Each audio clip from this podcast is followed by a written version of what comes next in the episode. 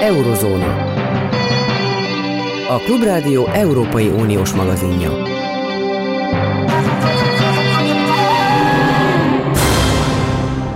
Jó napot kívánok, Zentai Péter vagyok.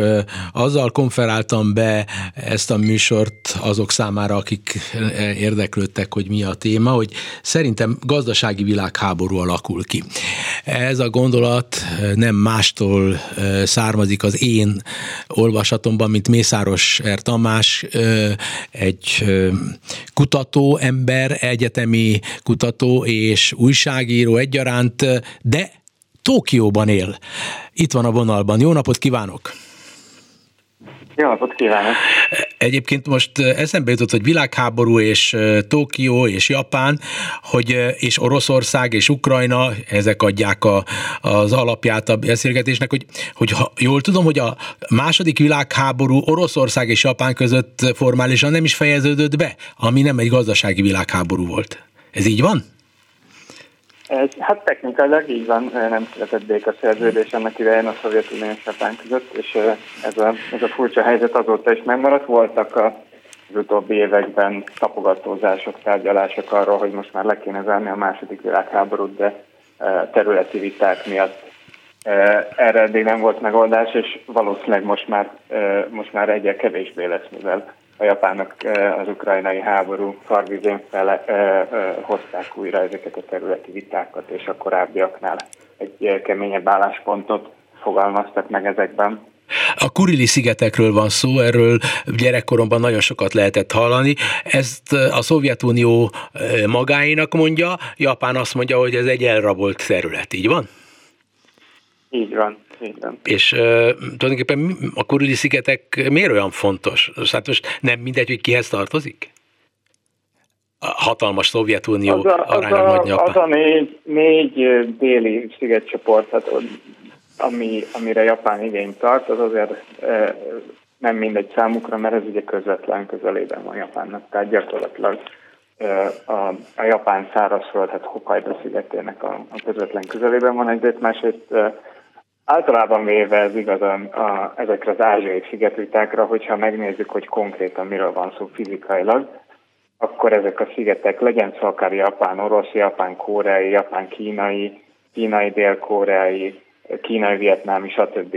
szigetvitákról, mert, mert gyakorlatilag a, a térség összes országának megvan maga szigetvitája a térség összes másik országával, ezek, által, ezek inkább ilyen jelképes dolgok, amelyek a, a, a helyi e, nacionalista politikai erők e, számára ilyen szent grállá váltak, és ezért e, egy e, e, centiméter se lehet engedni belőlük az oroszok vagy a szovjetek, most Oroszországhoz tartoznak, legalábbis az oroszok szerint. A japánok azt mondják, hogy ez az övék, csak az oroszok bitorolják.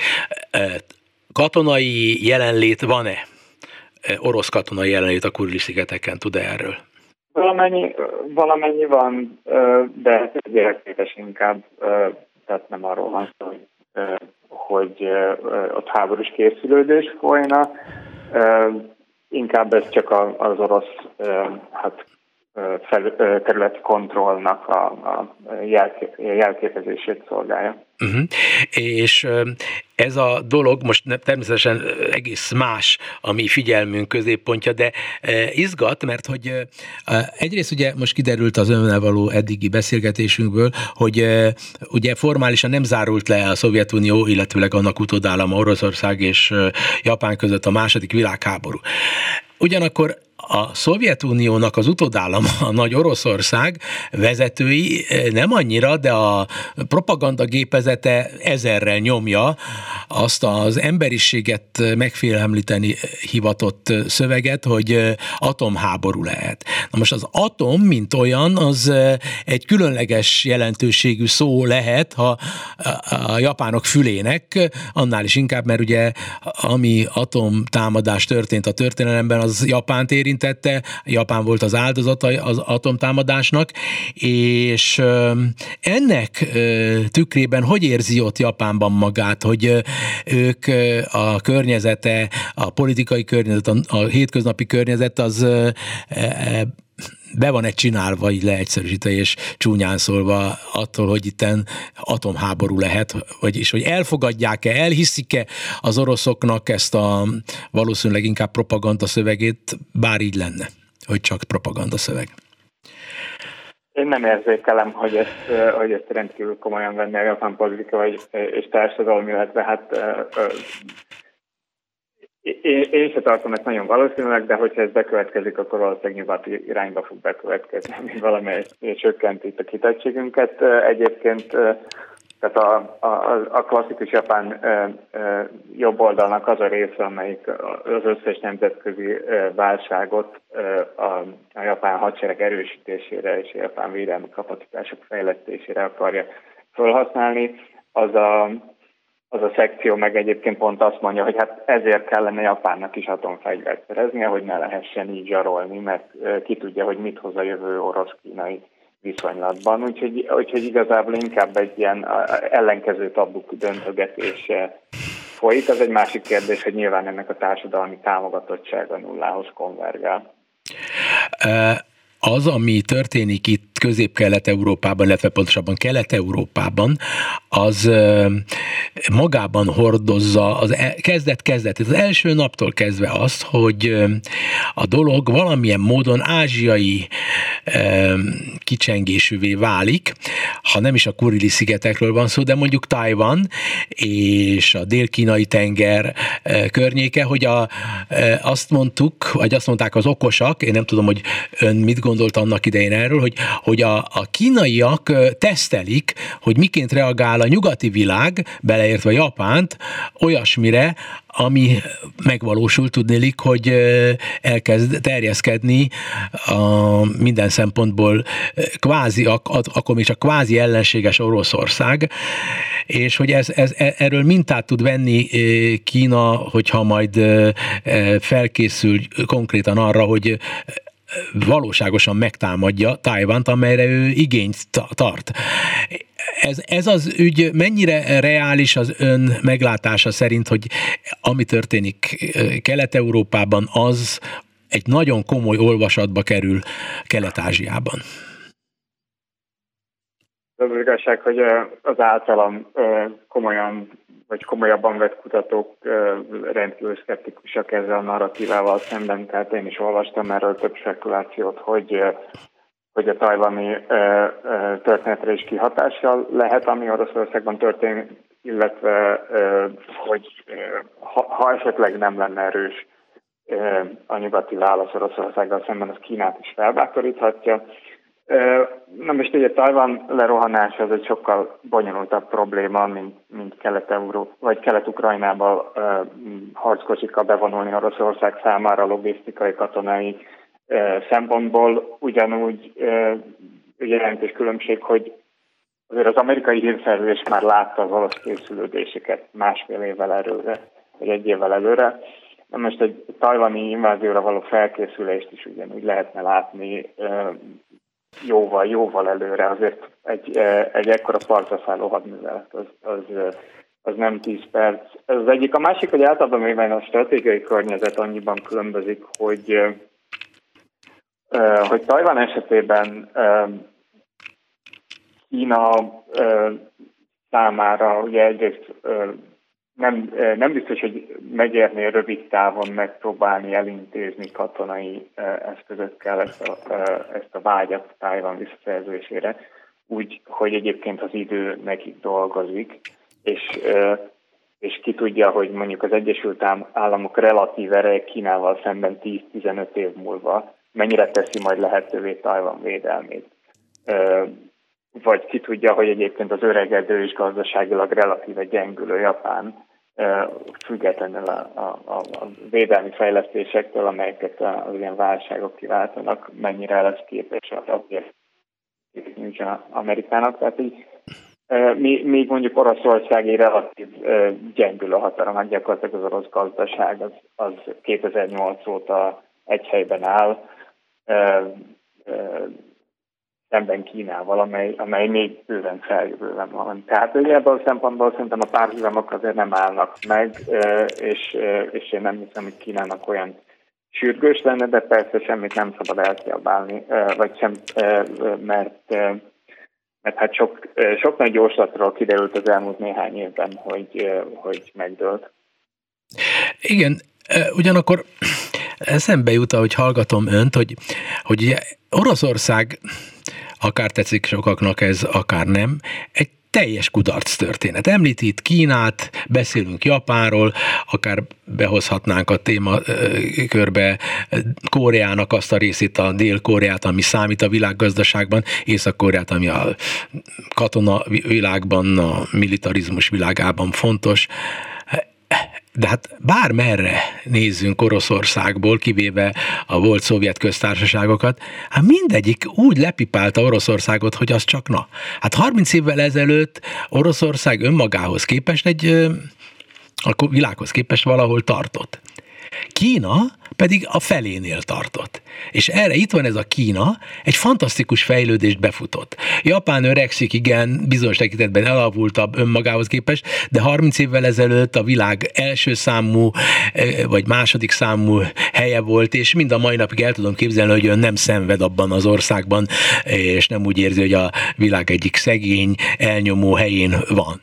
Ezzel szemben Oroszországban semmi más nem történt, mint hogy behoztak shoppingmálokat, gazdagokat gazdagabbá tettek, illetőleg kineveztek gazdagokat, hogy legyetek még gazdagabbak, 20 millió ember lelépett, Hát, a, hát ennél elszigeteltebb, objektív elszigeteltebb országot nem is lehet elképzelni sem. Egy tiszta kudarc arra vagyok kíváncsi, hogy Ázsiából nézve Oroszországot komolyan lehet venni? A kínaiak vehetik komolyan Oroszországot? A japánok vehetik komolyan Oroszországot legalábbis azok addig, amíg februárban e, nem kezdtek el egy teljesen kiprovokálatlan, homályos célú háborút?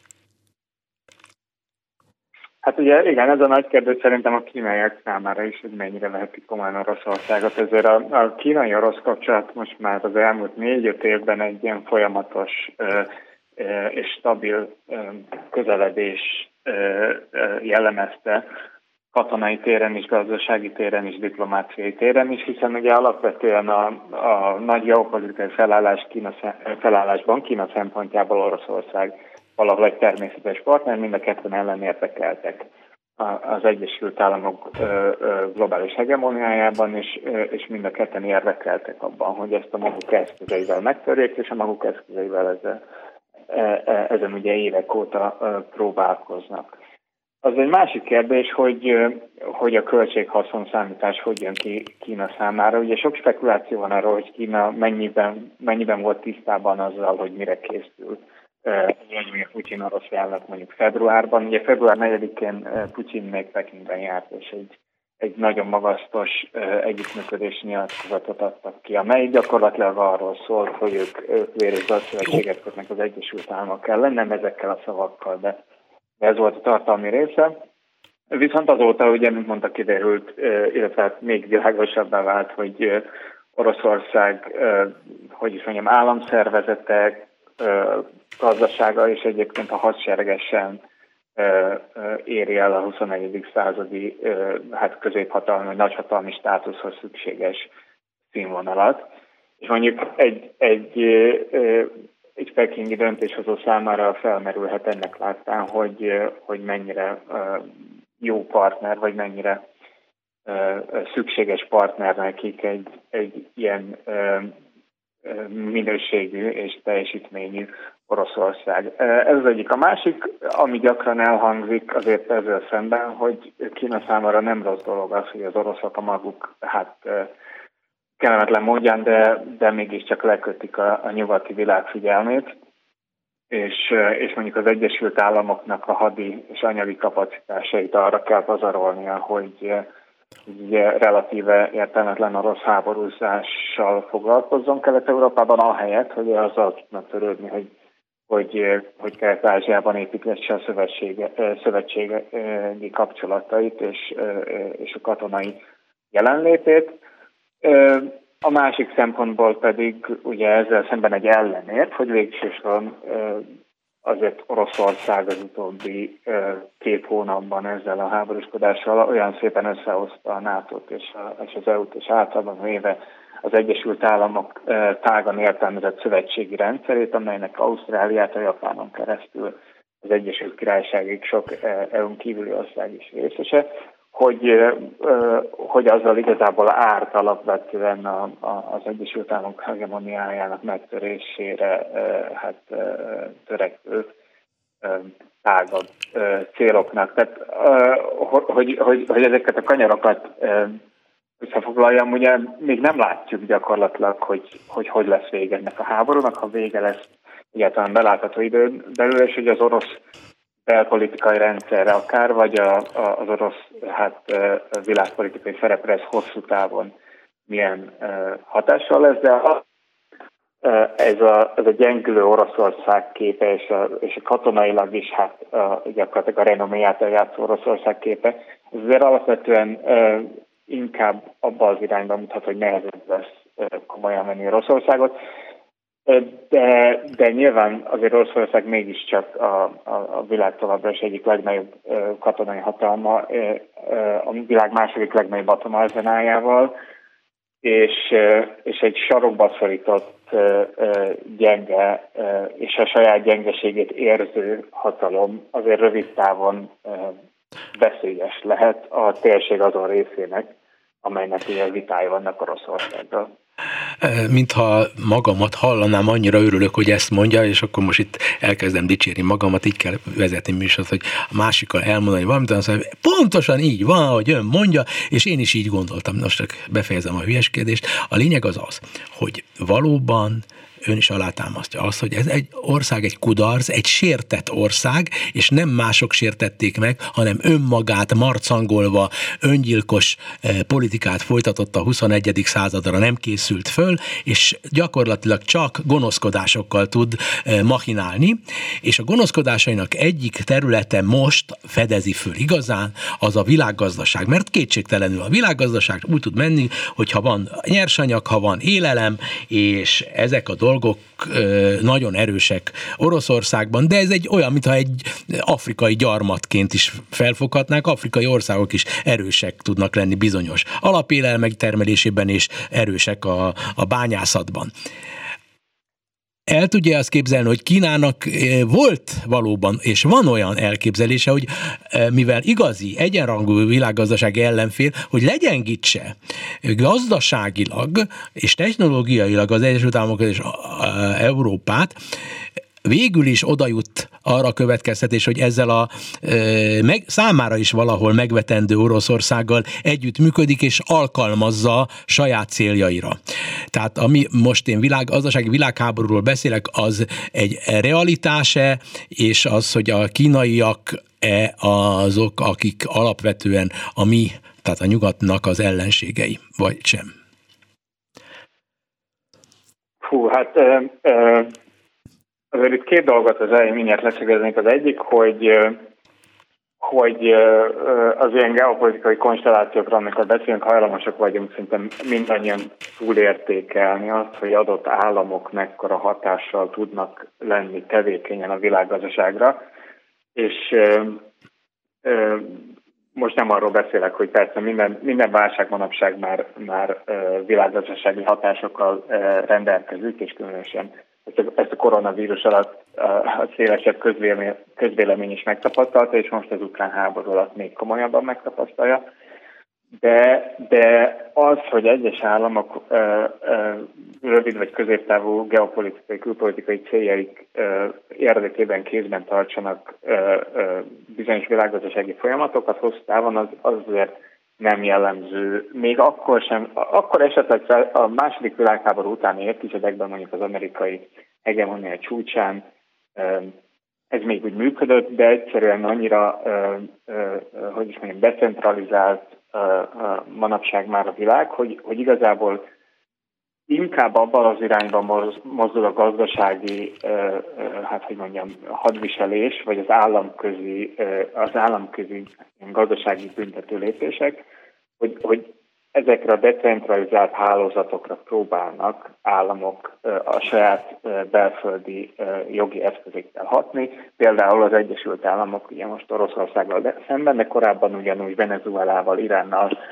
és, és más ellenségeivel szemben a globális pénzügyi rendszerekből való kizárással büntet, mert ez az amerikai erőnek egy olyan része a, dollár központi elszámolási szerepén keresztül, ahol relatíve könnyen meg tudják fogni az ellenfeleket, de, de azért ha, ha mondjuk a történet másik oldalát megnézzük, tehát mondjuk a kínai-amerikai kereskedelmi gazdasági feszültségek és a, a Donald Trump által hát kirobbantott kereskedelmi háború, eredményességet nézzük, akkor azt látjuk, hogy, hogy például technológiai téren az Egyesült Államok nem tudta uh, érvényesíteni már a domináns szerepét, de akár annak egyébként, hogy, hogy valóban számos fontos területen uh, uh, jóval előrébb tart, mint Kína, és Kína ki van téve az Egyesült Államok technológiai hatalmának, de az amerikai cégek sem tudnának funkcionálni a kínai gyártóbázisok és a kínai piac és a kínai bevételek nélkül, és ezer szálon össze vannak fonódva Igen, de, e, e, Tamás,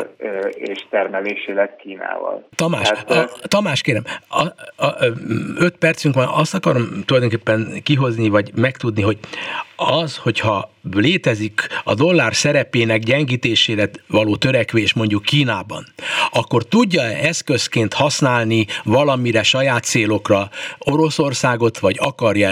Itt, itt ez, ez a rész, ami még fontos lenne tudni, mert ez az, ami kulcs most Oroszország jövendő politikájának a megértéséhez, hogy Kína mit fog csinálni. Én, én, nem, én nem hiszem, hogy Kínának ekkor befolyása lenne Oroszország konkrét külpolitikai vagy gazdasági cselekvése fölött jelenleg, tehát és én azt sem hiszem, hogy feltétlenül úgy gondolnák jelenet tekintben, hogy ők irányítani tudják az orosz vezetést, mert hát alapvetően a, a konfliktus ezen pontján igazából nem, nem egyértelmű számomra, hogyha, hogyha mondjuk Oroszországot kínai érdekek mozgatnák, akkor azt csinálná, amit jelenleg csinál.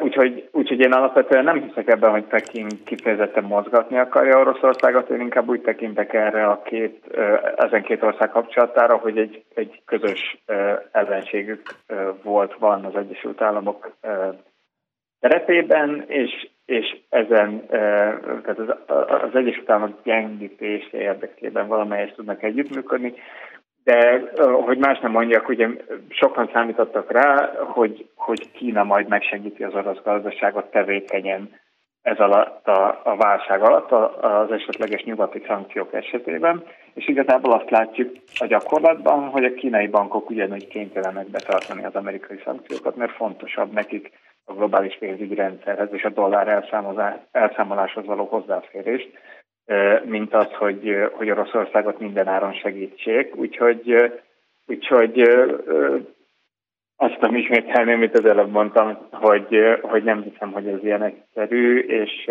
és azért itt a, a, mind a gazdasági, mind a külpolitikai érdekek terén azért bonyolultabb folyamatok és erősebb korlátok vannak annál, mint hogy, mint hogy Kína mondjuk távirányítóval tudná vagy akarná egyáltalán irányítani Oroszországot. Tehát ak- akkor most tulajdonképpen lefordítva ott tartunk, hogy Oroszország teljes csőddé vált. Tehát az egész háború totálisan értelmetlen. Le akarták gyengíteni Nyugat-Európát. Nem, hogy nem sikerült lejjengíteni, hanem erősítették. Amerika-Európa kapcsolatát gyengíteni akarta, nem sikerült.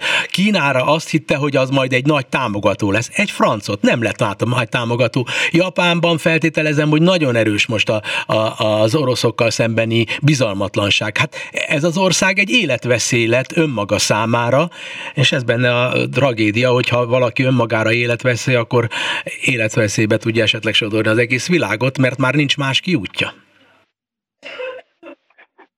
Hát igen, alapvetően a stratégiai tanulmányok egyes képviselők ettől tartanak, hogy hogyha, hogy, hogy minél, minél kevesebb esélye van Oroszországnak a győzelemre, annál veszélyesebbet. Reméljük, hogy hogy ez nem fog beigazolódni, de, de sajnos ugye a háború eddigi menete számos olyan meglepetést tartalmazott, amire nem számítottunk előzőleg. Utolsó kérdésem Japánból nézve, a japán közvélemény és a japán média és a japán politika egyértelműen, keményen orosz ellenes vonalat visz, illetőleg ukrán barátot, vagy ott is megjelennek, most már csak egy percünk van az, az orosz barátok? Alapvetően a, a japán média hagyományosan az az nyugati narrációját követi a nemzetközi kapcsolatoknak. Itt még a kommunista párt is Putyin fejezze be az orosz, vagy az ukrajnai háborút feliratú plakátokkal kampányol, és vannak ezek, Japánban vannak ilyen politikai kampány kisbuszok, amik járnak körbe, és ugye játszák magnóról a, a politikai politikusok üzeneteit, ezek is egymás után mondják, hogy, Ukraj, hogy Oroszország vonuljunk Ukrajnával, Észak-Korea fejezze be a rakétalövöldözést és a többi. Úgyhogy itt egyértelműen és erősen hát az ukrán oldal pártját fogja a közvélemény és a politika is. Hm. Nagyon érdekes volt. Nagyon szépen köszönöm Mészáros R. Tamásnak, egyetemi kutatónak Japánból, újságíró kolléga egyébként, a G7-en jelennek meg cikkei, és még más ö, ö, magyar portálokon. A viszonthallásra minden jót kívánok ennek. Köszönöm szépen, viszonthallásra. Eurozóna. A Klubrádió Európai Uniós magazinja.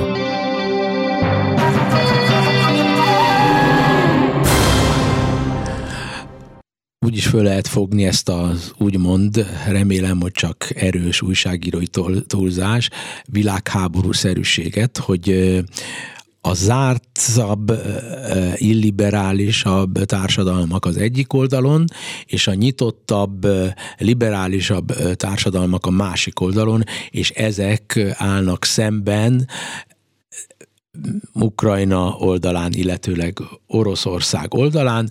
Aktívan részt vesznek egyébként Ukrajna oldalán eh, a nyugati országok, beleértve több középkeleti európai országot is. Oroszország oldalán pedig főként eh, zsoldosokként, vagy ki tudja milyen eh, erőként külföldiek is ott vannak, illetőleg homályos, de nem cáfolt információ információk szerint sokan mennek ilyen szédült szélső jobboldaliak és szélső baloldaliak Amerikából is, Nyugat-Európából is, netán Magyarországról is oroszoknak segíteni. Minden esetre a múlt hét, az elmúlt 168 óra azt bizonyította, hogy erősödik a szolidaritás és az egység a liberálisabb oldalon, és ennek egyik megnyilvánulása volt a szlovéniai választás.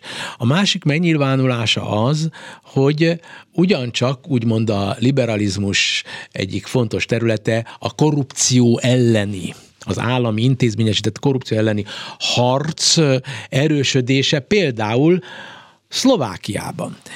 A múlt héten is, most is ö, ö, vendégem Gál Zsolt, egyetemi tanár Szlovákiából. Jó napot kívánok!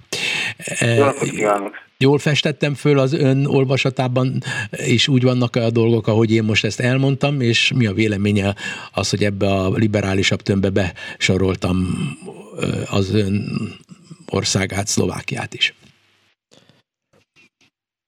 Jelenleg helyén való, tehát tényleg a Szlovákia a legnagyobb donorok közé tartozik, ha a nemzeti össztermék arányában nézzük, például a pénzügyi segítséget Ukrajnának, nyilván ehhez járul a katonai segítség is, tehát hadi anyagokat is küldünk, fegyvereket is küldünk, át is engedjük a terület, területünkön, és, és deklaratív módon a, a politikusok megfogalmazásában és a retorikában is megjelenik ez az egyértelmű nyugatbarátság, viszont ez mind kormányfüggő, tehát ha a ellenkező oldal lenne kormányon, akinek ugye most olyan gondjai vannak épp, hogy eljárások indulnak ellenük a korábbi korrupciós ügyeik miatt, akkor ez egész másként nézhet neki. De az, hogy eljárások indulnak, ellenük, Ficóék ellen, és most, ahogy beszélünk, úgy tudom, hogy a szlovák parlament előtt van az az téma, hogy Ficó mentelmi jogát felfüggesztik, és bíróság elé netán kerülhet, és netán börtönbe is. Ez önmagában mivel nem ékes bizonyíték arra, hogy hol van Szlovákia? Vagy ez még mindig, ha tegyük föl ezen kormány ideje alatt történik valami, és Ficót mondjuk tegyük föl a jól hangzó esetben, hogy börtönbe zárják, vagy mm, kimondanak fölötte több éves ítéletet, akkor Szlovákia nem tartozik már akkor egyszer is mindenkorra ahhoz a tömbhöz, amit mi nyugatinak nevezünk? Hát a rövid válasz az, hogy nem. Nem, mert a szlovák társadalom is végleteken, meg, végletesen megosztott és rendkívüli mértékben polarizált, és, és nagyjából a fele az, az másféle értékeket val, tehát rendszeresen olyan politikai pártokra szavaz, amelyeknek autoritatív vezetőik vannak, a vezérelvű pártként működnek, tehát megkérdőjelezhetetlen a pártvezető személye, a nyugati orientáció helyett minimum retorikájukban a választókat megszólító jelszavak szintjén inkább kelet felé kacsingatnak, intézményesített korrupciót szoktak működtetni, a hatalmon vannak, és így tovább, és így tovább. De ha, Tehát, bocsánat, ha bekerülne... Itt tényleg nagyon oldalfüggő ez az irányultság. Igen, de ha, ha, ha börtönbe kerülne, tegy, tehát most egy ilyen erős szót használok, Igen? de tegyük, hogy bíróság elé kerül a Ficó, akkor ön úgy gondolja, hogy ez már nem valami olyasmi, ami minőségileg tudja a társadalmat egy másik állapotba hozni, hogy tudnélik belenyugszanak abba, hogy ez a ficó valószínűleg már soha nem fog visszatérni, és ennek olyan jelentősége van, mint annak idején a 90-es években a Mecsár nevű populista ficóhoz hasonlítható valakinek a letüntetése. Tehát, hogy eltűnt mert, mert megpecsételődött a sorsa, és utána a Szlovákiának nyílegyenes útja volt az Európai Unióban, a NATO-ba, amíg a mecsár volt, addig nem volt. Az volt a rossz tanuló szlovák. Emlékszem, Bécsben dolgoztam a 90-es évek elején, és azt mondták, hogy Szlovákia az egyedüli, amelyiket nem fogják fölvenni se ide, se oda. És mégis. Tehát megpecsételődött abban az irányban, és most még egyszer, nem lehet? Igen, vannak itt párhuzamok, de leegyszerűsítve azt mondhatnám, hogy úgy, ahogy Mecsiárnak a választói sem tűntek el vele együtt, úgy Ficónak a választói sem fognak eltűnni, még ha börtönbe csukják is. Tehát az ő személyes politikai karrierjét tönkretenné, valószínűleg a pártját is tönkretenné, de a választóknak a gondolkodását, azokat, a, azokat az értékrendeket, amik ott vannak tartósan ebben a választói tömbben, azt alig ha módosítana jelentősen, és ahogy Mecsiar helyett annak idején ugye jött az új ő ifjabb tanítványa Robert Fico, úgy sajnálatos módon arra kell számítani, tehát egy jó adag pessimizmus is indokolt, hogy majd Robert Fico helyett is jönne egy fiatalabb tanítvány, aki megint tud egy 30-40 százalékos pártot de... összeállítani. Nagyon hasonló retorikával és módszerekkel, de abból a szempontból nyilván nagyon jó lenne, hogy el összeomlana az a nimbus, hogy vannak érinthetetlen emberek, akik bármit csinálnak, amikor hatalmon vannak, velük nem történthet semmi. Tehát egy szint felett az igazságszolgáltatás már nem működik. Tehát ennek, a, ennek az összeomlasztásában nagyon jól jönne, ha magas rangú politikai vezetők is, például volt kormányfő, volt belügyminiszter, megégetnék magukat, és, és végre ugye elítélnék őket a bíróságok jogerősen. De ez még csak ennek a folyamatnak a kezdete, tehát a parlament valószínűleg kiadja Picót, lehet, hogy vizsgálati fogságba is fog kerülni átmeneti időre, egy rövid időre, de ez csak a folyamat eleje, ugye? Itt a, a jogerős ítélet van a végén, ami hát egy-két év is lehet, ha lesz egyáltalán. Igen, de gondoljon abba bele, hogy micsoda különbség hogy azért mégiscsak megtörtént. Ön azt mondja, hogy ez kormányfüggő. Hát nem tudom elhinni, hogy ez csak kormányfüggő. Ez egy intézményi rendszer, amelyik működik. Ez az intézményi rendszer nem hip-hop csak azért, mert a kormány, hát nem egy kétharmados szuper Orbán Viktor irányította országról van szó, hanem olyasmiről, amit a, sokan még a, éppen a mai uh, szlovákiai új olvasom Szilvási Józseftől, hogy ez egy pancser kormány. Na most ez az egyik dolog. A másik, hogy hol, hol a csodában nincs olyan, hogy él tovább a fasizmus, él tovább a populizmus, az illiberalizmus utáni vágy. Hát, mi, mi, hát Németországban nincs, Franciaországban nincs, Olaszországban nincs, Spanyolországban nincsenek frankoisták. Azt gondolja, hogy 20 éven keresztül nem voltak nácik Nyugat-Németországban? Dehogy nem voltak. Hát természetes, hogy maradnak, de ez a gyönyörűsége a, a demokráciáknak, hogy ennek ellenére működik a rendszer, és újra és újra megújul. Azért tud megújulni, mert nincs olyan, hogy valaki egy személyben ellenőrizhetetlenül eh, hatalmon tud maradni. Hát ez, ez a fantasztikus, hogy, hogy persze, hogy újra és újra visszanő a dzsungel, és újra és újra meg kell védeni a demokráciát, de nem az történik most éppen Szlovákiában előttünk, hogy Szlovákia abba a tömbbe kerül, amelyik képes, úgy, mint annak idején a Watergate ügyben nixon úgy, ahogy most e, megtisztulhat az amerikai társadalom Trumptól, ugyanúgy megtisztul Ficótól. Az még, attól még maradnak trumpisták, persze, hogy maradnak. Persze, hogy maradnak Franciaországban fasiszták. Miért nem maradnának? Ez a világ legtermészetesebb dolga. Nem? Értem, hogy oda akar kiukadni, hogy sokkal jobb a helyzet, mint Magyarországon. Hát ezerszer mondjuk így. Van, legalábbis ezen a területen de azért el kell mondani, hogy ugye mi, mi történt előtte, tehát előtte az volt a helyzet, hogy három választási cikluson keresztül Robert Fico és a Smer vezette párt volt hatalmon, vagy egyedül, ugye 2012 és 16 között, vagy pedig ko- koalíciós kormányokban, és e, e, ez alatt az idő alatt kiépítettek egy olyan rendszert, ami nagyon hasonlított a mostani Magyarországihoz. Tehát gyakorlatilag kézi vezérlés alatt volt politikai nomináltakkal megpakolva, hűséges emberekkel megpakolva, és most már kiderül egyre inkább, hogy korrupt emberekkel megpakolva a rendőrség és az ügyészség, és ugye a bírósági stádiumban el se jutottak az ügyek, tehát 12 évig az volt a helyzet, hogy rengeteg sok korrupciós botrány volt, a sajtó ezek nagy részét meg is írta, foglalkozott vele, könyveket töltöttek meg ezek a dolgok, de nem lett semmi, tehát a büntetés jogi felelős, büntetőjogi felelősség az, az, az föl sem merült, mert vagy a rendőrség állította le a nyomozást, mivel ők úgy látták, hogy nem találnak bűncselekményre utaló jeleket, vagy az ügyészség meszelte el őket. Úgyhogy ez, ez a rendszer omlott össze 2020-ban a február végi választásokon, de ehhez meg ugye az kellett, hogy két ártatlan fiatal élet elveszten, tehát Ján Kuciak és a mennyasszonyának a hát bérgyilkosok által történő kivégzésre emlékeztető meggyilkolása saját házukban. És ez vezetett ahhoz a tüntetés sorozathoz, hogy, hogy Ficó 12 év botrányai után leváltható volt.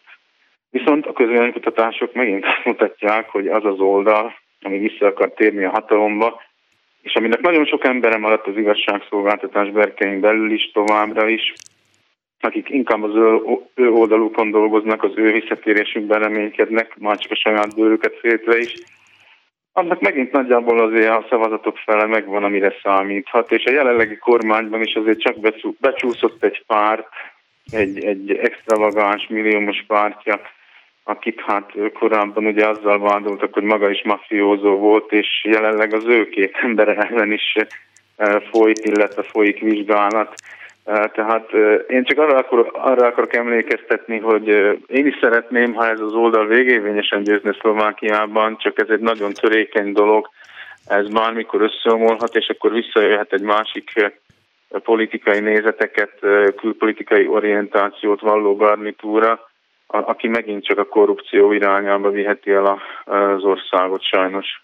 Igen, ez, ez teljesen e, e, jogos, és ha én most szlovákiai polgárként, magyarként, de szlovákiai polgárként élnék, akkor, és úgy gondolkodnék, ahogy ön, pontosan ettől félnék, és az a jó, hogy félni kell ettől, és mindig föl kell készülni erre a variációra.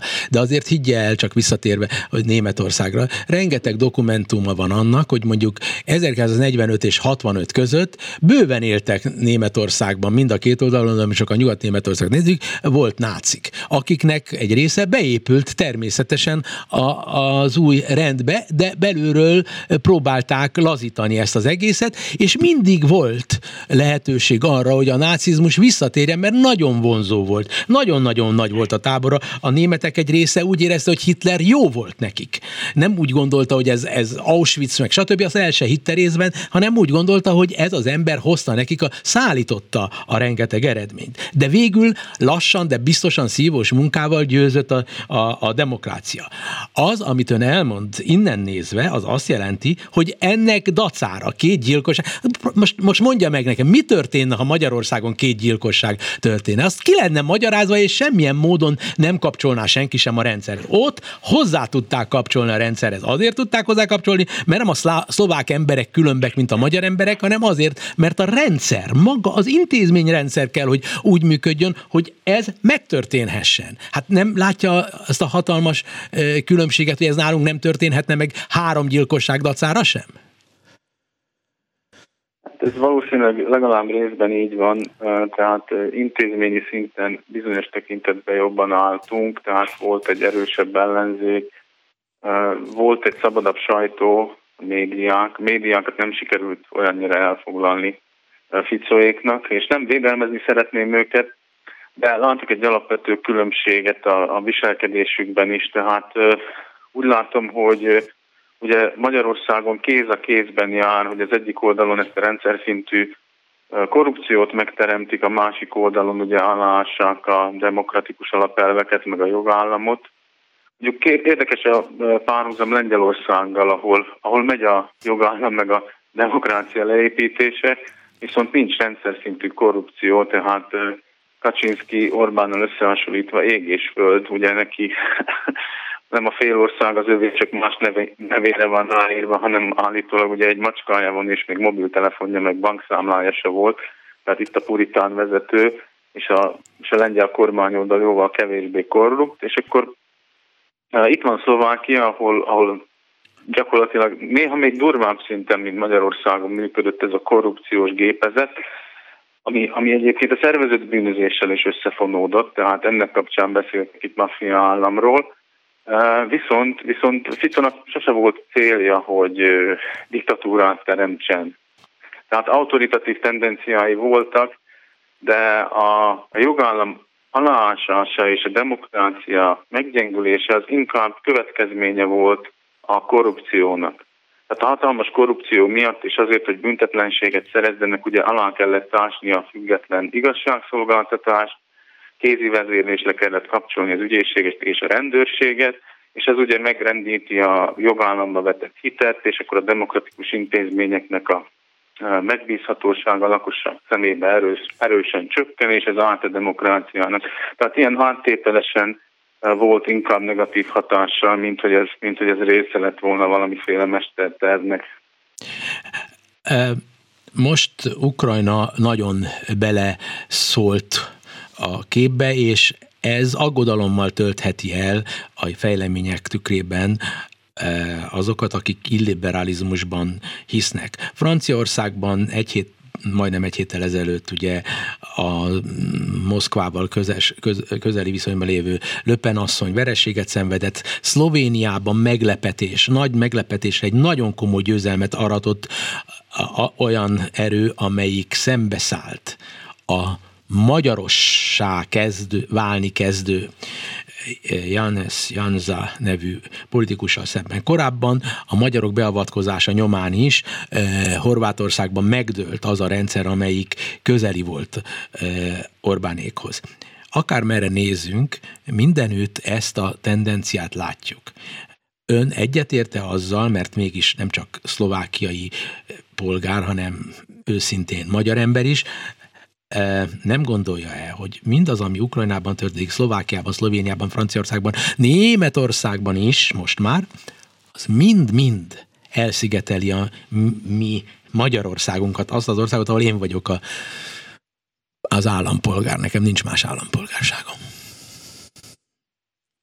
Igen, igen, itt egyetértek, tehát erről már egy is beszéltünk, hogy Magyarország nagyon egyedül maradt ezzel a pozíciójával mármint az orosz-ukrán válság kapcsán. Hát nem csak azzal, a, hanem ezzel a szellemiséggel is, nem? Hát a, ez az, hogy igen, mi az ukránok igen. oldalán nem vagyunk, nem mondom, ez orosz oldal, tehát ez, ez a harmadik utal, ez egy sunyiság, hát ez nem más, mint az, hogy, hogy valami egész mást védenek, azt a szellemet védik, ami Oroszország sugal. És akik az oroszok ellen vannak, azt a szellemet védik, ami Oroszországnak az agressziójával szembe mer szállni, függetlenül úgynevezett nemzeti érdekektől. Igen, igen. Itt is vannak azért párhuzamok, tehát Robert Fico ami nagyon hasonlót csinál, de ő sem ment el ilyen messzire.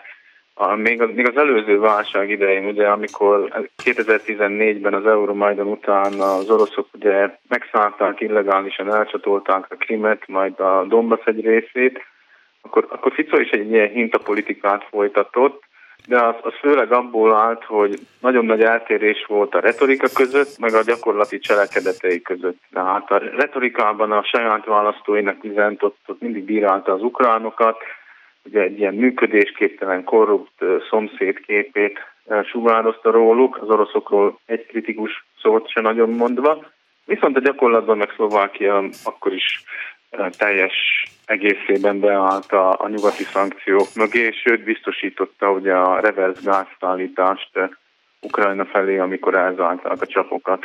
Tehát, hogy meg, meg volt Ficonak egy olyan korszaka ezután nem sokkal, hogy ő, mint kormányfő azt mondta, hogy a Szlovákia tartozon az Unió magjához, bármit is jelent ez, tehát a lehető legmélyebb integrációt akarjuk elérni az Európai Unión belül, meg mi vagyunk az extrémizmus elleni védőgát, stb. itt a hazai szélsőségesekkel, szélső jobbal szemben. Tehát volt neki sok epizódja, ilyenek is, aztán most arra teljesen közeledett az extrémistákhoz, olyannyira, hogy valószínűleg, ha, ha sikerül visszatérnie, akkor koalíciós partnerei lesznek majd a következő kormányba, ha esetleg többséget tudnak szerezni, remélem, hogy nem. Tehát, tehát vannak ilyen erős párhuzamok, de, de kétségtelen, hogy, hogy Magyarország ment a legres, legmesszebbre ebben a tekintetben. Tehát a másik ország, aki ugye nem szállít fegyvert, az Bulgária, de ott is megosztott a kormány.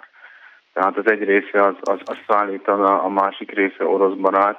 Tehát ennyire orosz barát kormányzati álláspont sehol a régióban jelenleg nincs. Én, én szerintem, ha, ha Fico lenne kormányon Szlovákiában, akkor sem lenne itt a magyarhoz hasonlítható erős, erős orosz barát, ennyire erős orosz barát álláspont. Minimum a gyakorlati politikában. Lehet, hogy a retorikában lenne, de a gyakorlati politikában nem annyira.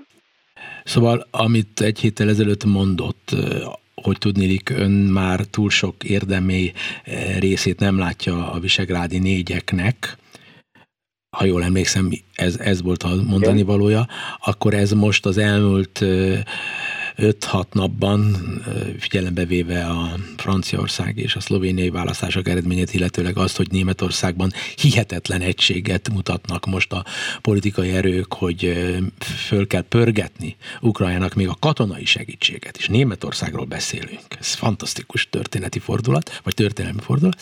Hát ezek után semmi, se, én nem látom, hogy miként tudna ez, ez tovább létezni, ez az egész Visegrádi négyek Magyarországot beleértve.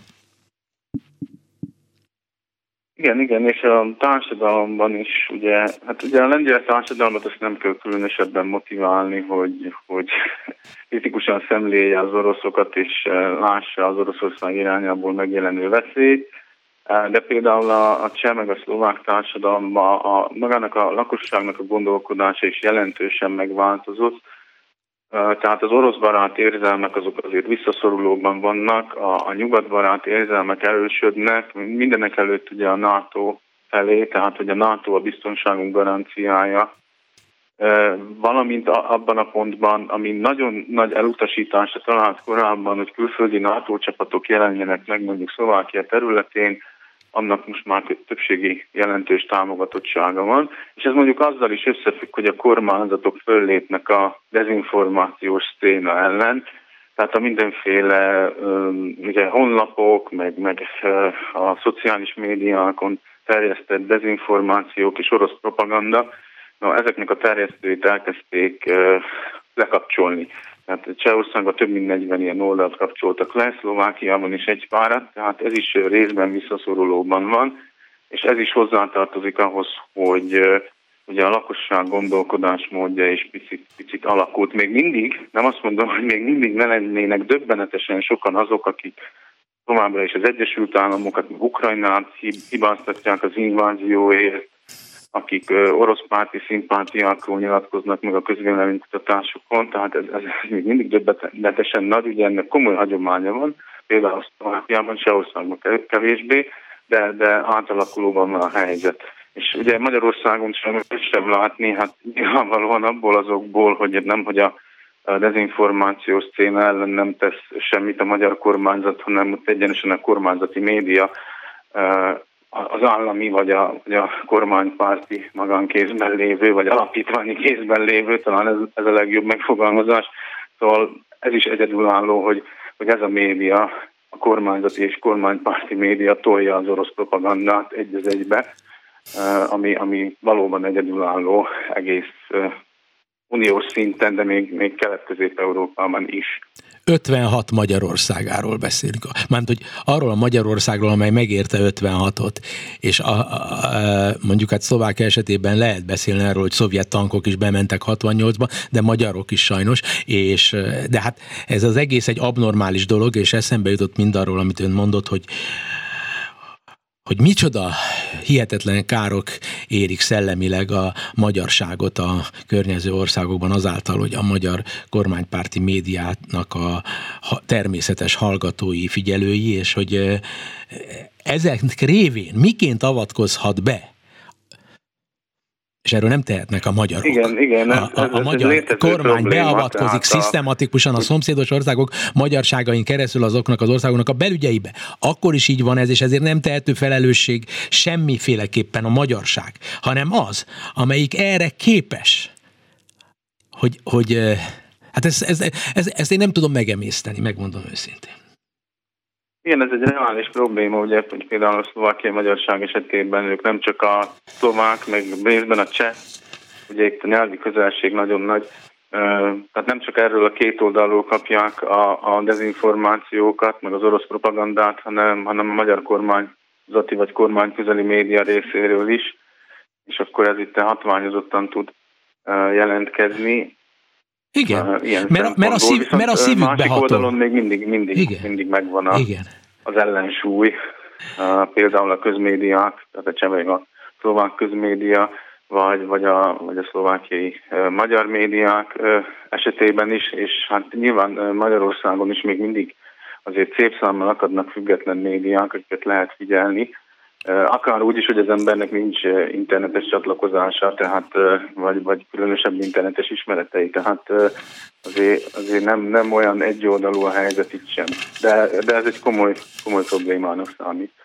Hát de, de, de, de, de hát ez nagyon nagy probléma, hogyha a magyarság nem tudja interneten a, a szlovákiai magyar falvakban figyelni a, a, akár a klubrádiót, vagy bármit, hát akkor, akkor csak és kizárólag bekapcsol a rádiót, és a Kossuth Rádió fog szólni, hát nem? Hát ez természetes, és ha magyar lennék egy faluban, ott akkor én is azt csinálnám, hát én nem tehetek arról, hogy magyar vagyok, nekem a magyar nyelv a mindenem, a magyar szívem van, tehát természetes, és nem feltételeznek sandaságot a dologról. Ez a borzasztó, hogy a sandaság onnan jön, ahova nyitott szívvel fordulnak az emberek.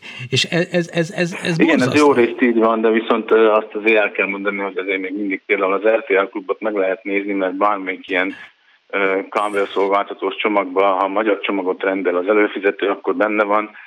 Ugyanúgy az ATV sok helyen ott van, és nyilván igen, a rádiókat, a magyarországi rádiókat ugye teljesen kontrollálja a kormányzat, már minimum az országos frekvenciák tekintetében, de hát itt mondjuk van egy eh, közszolgálati rádió, ami ennek van egy magyar nyelvű adása is, a Pátria rádió néven ismert az utóbbi években, ami nem vádolható azzal, hogy mondjuk a hát az biztos. dezinformációkat vagy az orosz propagandát, propagandát szállítana hallgatóinak, tehát azért kicsit árnyaltabb a helyzet. Igen. Tehát nem lehet azt mondani, hogy, hogy nincs választék, hogy nem, nem, nem érik el, vagy nem elérhetők a, a másféle információk az itteni magyar közösség számára is. Igen, hát Nagyon sokat hallhattunk végre Szlovákiából magyar szemmel és szlovák szemmel egyaránt elhazottak olyan dolgok, amiket kevésbé ismernek itt hazánkban. Köszönöm önnek, Gál Zsoltnak, szlovákiai magyar kutatónak, egyetemi oktatónak a viszonthallásra. Én is köszönöm a lehetőséget viszonthallásra. Antai Miklós, Kelecsényi Krisztina és Bencsik Gyula nevében elköszön a szerkesztő műsorvezető Zentai Péter a viszonthallásra. Önök a Klubrádió Európai Uniós magazinját hallották.